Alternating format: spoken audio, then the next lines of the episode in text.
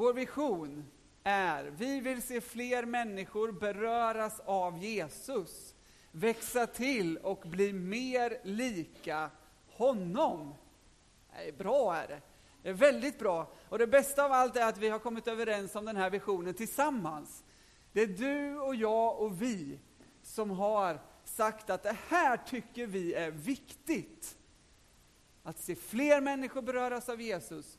Eh, och det predikade jag om då för några söndagar sedan. Jag känner ju det som min plikt och mitt ansvar så här när jag börjar lämna, att jag måste också påminna om den här visionen eh, som ju vi har eh, kommit överens om. Så förra gången jag predikade så berörde vi mest då den första satsen där med vi vill se fler människor beröras av Jesus. Eh, och det är ju vårt mål. Eh, och talade om att det här handlar om oss, det handlar om vi tillsammans. Att vi tillsammans är starka när vi kompletterar varandra med våra olika drömmar, visioner, tankar, saker som vi är bra på, med våra olika personligheter och våra olika nådegåvor så får vi vara med och bli till välsignelse för fler människor. Eh, och vi finns till för att fler ska beröras av Jesus. Eh, ska vi bli berörda, eller ska vi beröra, så måste vi också bli berörda själva av Jesus. Och vi bad, Gud låt det här få bli en smittsam plats. Inte av virus och sjukdom, utan av kärleken till Jesus. Kärleken till Jesus. Typ så predikade jag om sist.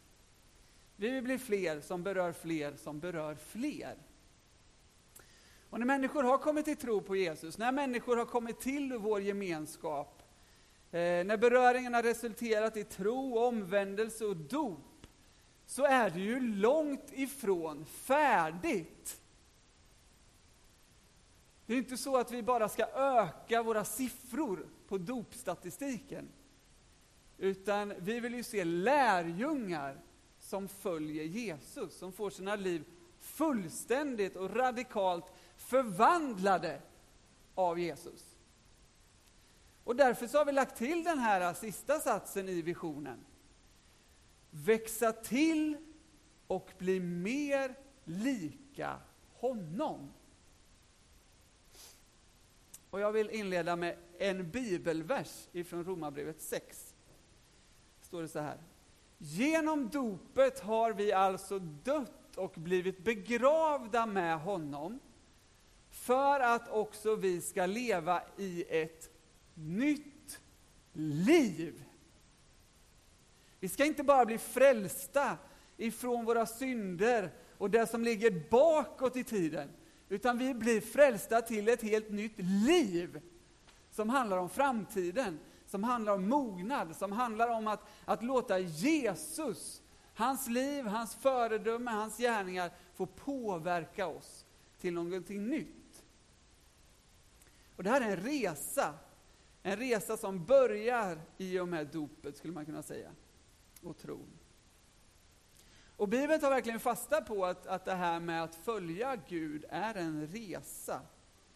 Eh, ser vi genom både Gamla Testamentet och Nya Testamentet, hur det beskrivs hur det här folket är på resa. Och det vet vi när vi läser berättelsen, att den resan, it's up and down. Det är liksom ett ständigt eh, så här. Och så ser livet ut.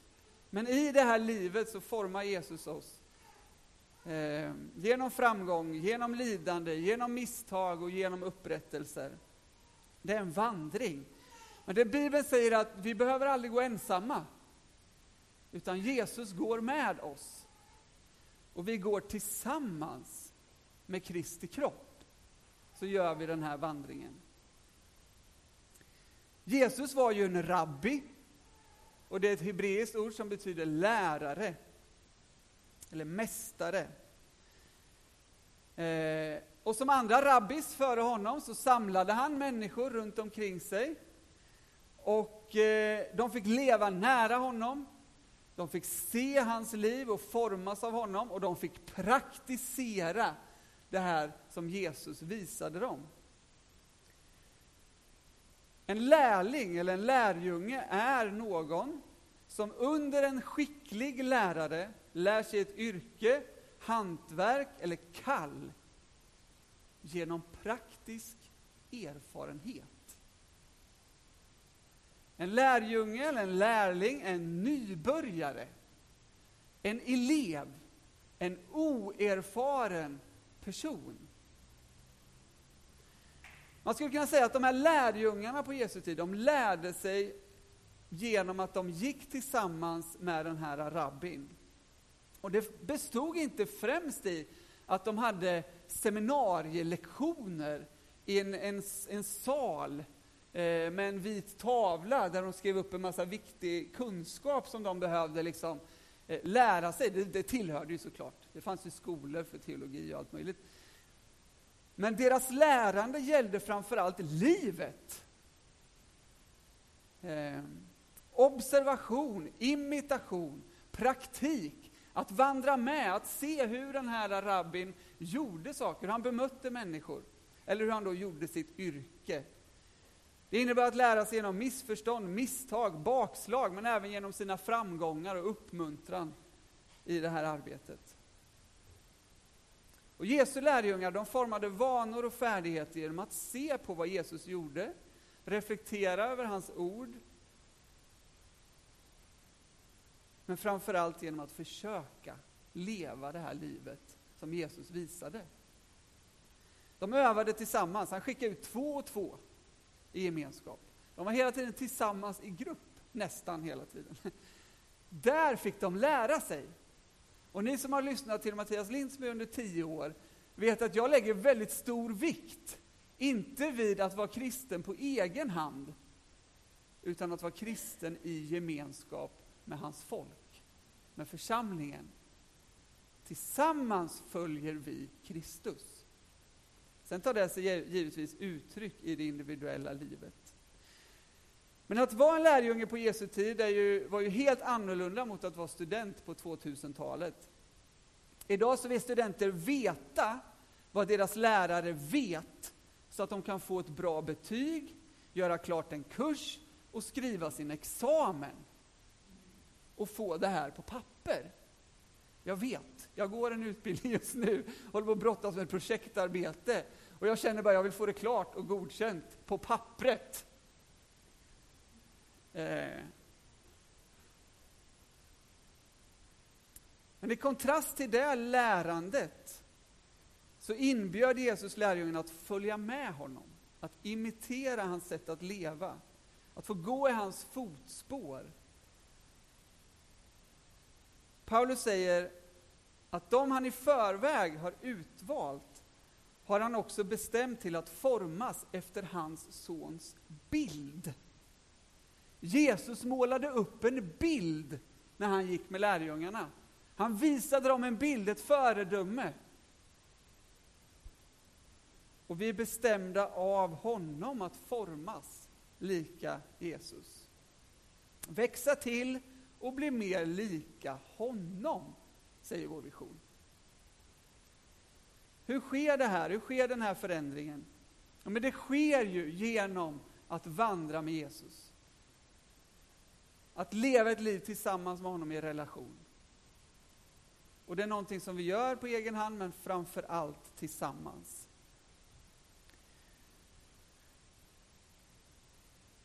Hur sker förändringen då?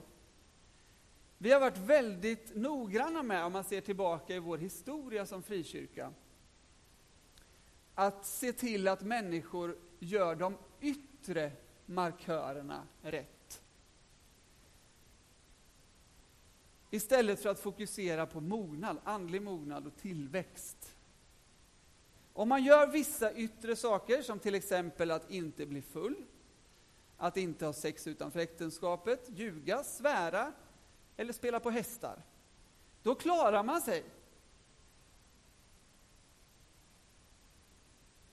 Men om man också gör vissa saker kopplat till det här, så blir det ännu bättre. Om man går till kyrkan, sjunger i kören, är med på bönemötena,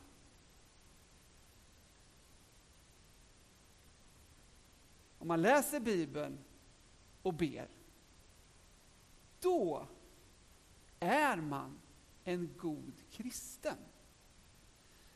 Det är yttre markörer. Det här gör du inte och det här gör du. Och gör du inte de sakerna men gör de här sakerna, då är du okej. Okay. Jag säger inte att det är dåligt att göra de här sakerna. Men man kan ju göra de här sakerna, eller inte göra de sakerna och göra de sakerna och samtidigt styras av till exempel girighet, avundsjuka, otrygghet, otålighet, rädsla, bitterhet. Man kan vara kontrollerande, man kan vara beroende av materiella tillgångar. Men ändå så menar man att man har uppnått en, en god andlig mognad. Vi ska inte vara så engagerade i de yttre markörerna. Utan vi ska vårda, uppmuntra och leda människor till en inre förvandling i gemenskapen med Jesus. Att de ska få bli berörda av Jesus. Att den heliga Ande ska få beröra människor i våra gudstjänster, i våra bönesamlingar, på våra hemgrupper. Så ska vi inte prata så mycket bara, utan vi ska också be, söka Herren, betjäna varandra i förbön, dela livet med varandra. Det, det som är uppåt och det som är neråt. Hur gjorde du här? Vad tänkte du? Att dela livet för förvandling. Inte en egen kraft, inga utanpåverk. Och det här måste få, få ta tid. Det måste få ta tid. Jag vill eh, läsa en bibeltext till. Det står så här i första Korinthierbrevet 3, vers 6-9. Jag planterade, Apollos vattnade, men Gud gav växten. Varken den som planterar eller den som vattnar betyder något. Bara Gud, han som ger växten. Den som planterar och den som vattnar är ett, men var och en ska få sin lön efter sitt arbete. Vi är ju Guds medhjälpare och ni är Guds åker, Guds bygge. Observera mycket det talas om Gud här. Att det är Gud som gör sitt verk. Vi är på sin höjd hans medhjälpare, men Gud gör sitt verk. Jag tror också att vi behöver på något sätt landa i en trygghet och en vila i att den andliga utvecklingen, den andliga mognaden är Guds verk i människors liv och i mitt liv. Gud ger växten. Vi är Guds åker, Guds bygge. Det är Gud som verkar.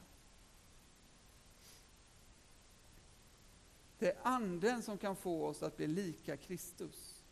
Det vi kan göra som församling är att skapa förutsättningar för Gud att kunna verka i människors liv till förvandling. Och det människor behöver göra såklart är att säga, jag vill. Eller hur? Jag vill följa Jesus. Jag vill vara en del av den här gemenskapen. Jag vill vandra med er. Jag vill formas tillsammans med er. Men utan Jesus kan vi ingenting göra. Utan beröringen av Jesus blir det utanpåverk. Jesus behöver beröra våra hjärtan. Att flytta tyngdpunkten från oss själva till Gud själv. Om man studerar Bibeln så ser man inte en läroplan eller sju enkla steg eller ett program som varje person kan gå in under och på så sätt bli förvandlad. Och varför hittar vi inte det i Bibeln? Det är därför att varje person är en individ, en unik person med olika saker där Gud behöver göra sitt verk till förvandling, helande, upprättelse och nya steg. Tillväxten är personlig för var och en och det kommer ta olika tid för olika människor. Därför måste vår församling vara välkomnande och öppen för alla. Och det enda de ska behöva säga för att få vara med här är detta. Jag vill vara med.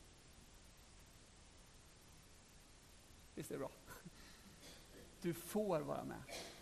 Därför att du vill vara med, så får du vara med. Kom och vandra med oss. Kom och gå med oss. Gemenskapen skapar mognad. Vi har haft barnvälsignelse idag, det är alldeles lysande att lyfta upp barnen som exempel. Tänk på hur mognad sker hos ett barn. När ett barn mognar så kan det till slut äta själv. Eller hur? Till slut. Den kan relatera till andra på ett sunt sätt. Till slut. Ibland undrar jag när det, det där till slut kommer. Men ändå. Till slut kommer de att ta ansvar och bädda sängen och plocka in tvätten. Eller hur? Växa upp är en mycket rörig process. Det vet alla som har med barn att göra. Men det är helt avgörande för barnet att få göra den här utvecklingen och den här mognaden i gemenskap, i relation till andra människor. Framförallt sina föräldrar, sina syskon, sina mor och farföräldrar, sin släkt, sina vänner, eh, sina lärare, de har fotbollstränare, de har allt möjligt i sin omgivning som hjälper dem att mogna.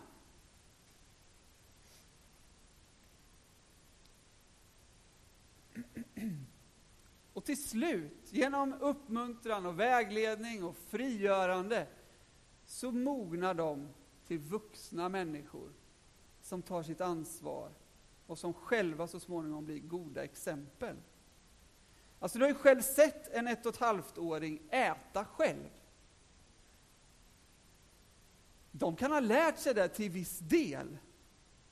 Och till slut får de in halva maten i munnen och en fjärdedel på oss föräldrar. Men det är en utveckling. Och plötsligt händer det. Plötsligt händer det att de börjar cykla till exempel. Vi har gått där liksom med den här käppen och försökt liksom att uppmuntra. Man tänker att det kommer aldrig igång, kommer slå ihjäl sig. Liksom.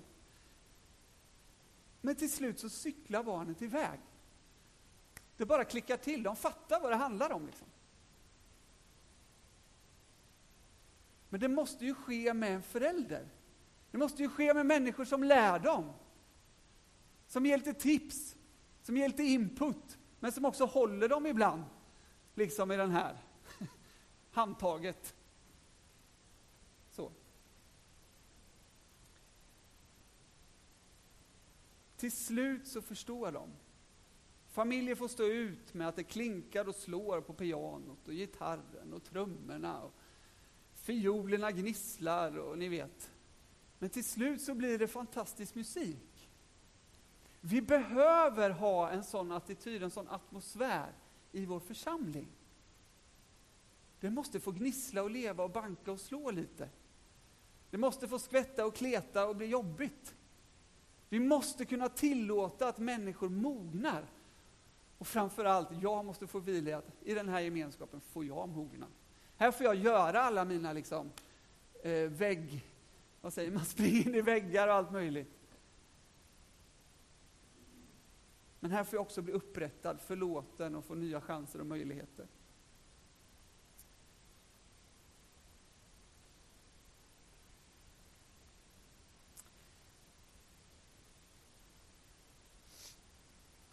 Jag säger bara rubrikerna på resten här. Eh, jag börjar bli dålig vana det här. Men att följa Jesus, att bli formad av Jesus, det handlar ju också om att gå in i den här processen och låta sig då formas. Att bli heliggjord, att bli helgad. Jag måste använda det uttrycket, för jag är ändå, har min bakgrund och min grund och mina rötter i ett speciellt samfund. Vet ni vilket samfund det är? Amen. Helgelseförbundet. Och det kommer bli så fantastiskt nu när jag flyttar till Afrika och ska jobba i Sydafrika. För där är det fortfarande Helgelseförbundet. Holiness Union Church of Swaziland. Nej då, jag driver lite.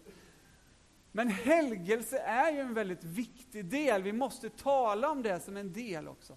Att bli heliggjord. att liksom bli renad från synd. Att leva i omvändelse.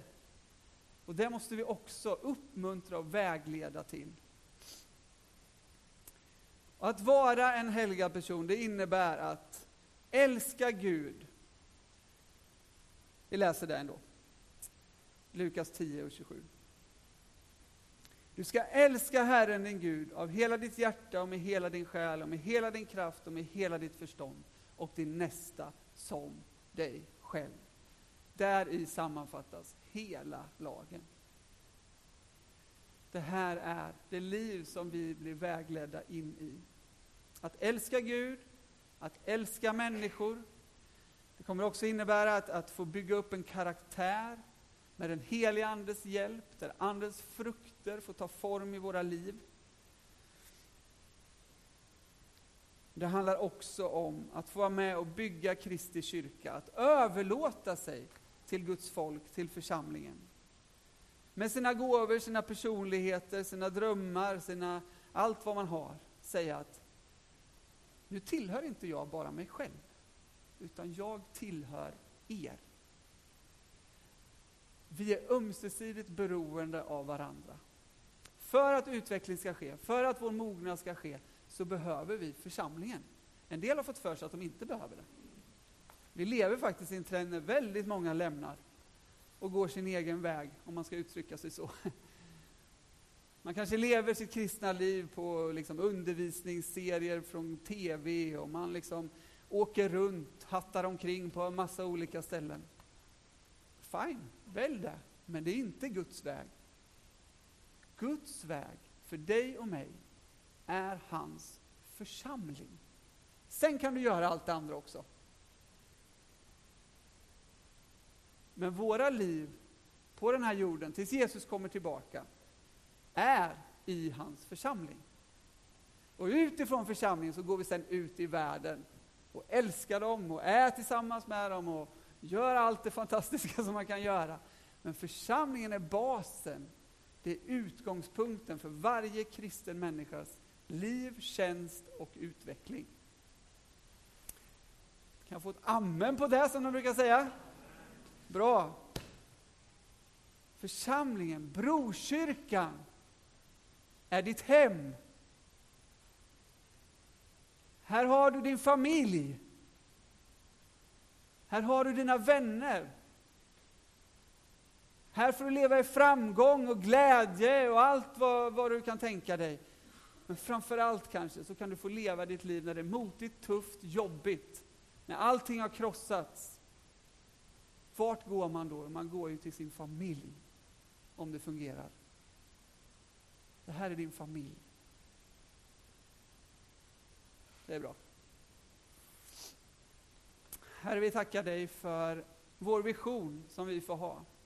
Som både sträcker sig utåt men som också syftar att gå på djupet i våra liv. Herre, hjälp oss att överlåta oss till det här verket som du vill göra i oss. Att du vill förvandla oss till att bli lika dig, Jesus Kristus. Herre, hjälp oss att vara barmhärtiga mot varandra. Hjälp oss att vara välkomnande mot varandra. Hjälp oss också att samtidigt inte vara slätstrukna och, och, och mesiga. Utan hjälp oss att verkligen stötta varandra på riktigt. Att stå tillsammans. Herre, jag tackar dig för den här församlingen. Tack för vad den har fått betyda för mig. Tack för allt som, som, som jag har fått gått igenom de här åren, som jag har fått göra i församlingen. Jag tackar dig för det. Tack för människor som blir upprättade, helade, får ny kraft och nytt mod genom att bara vara med här.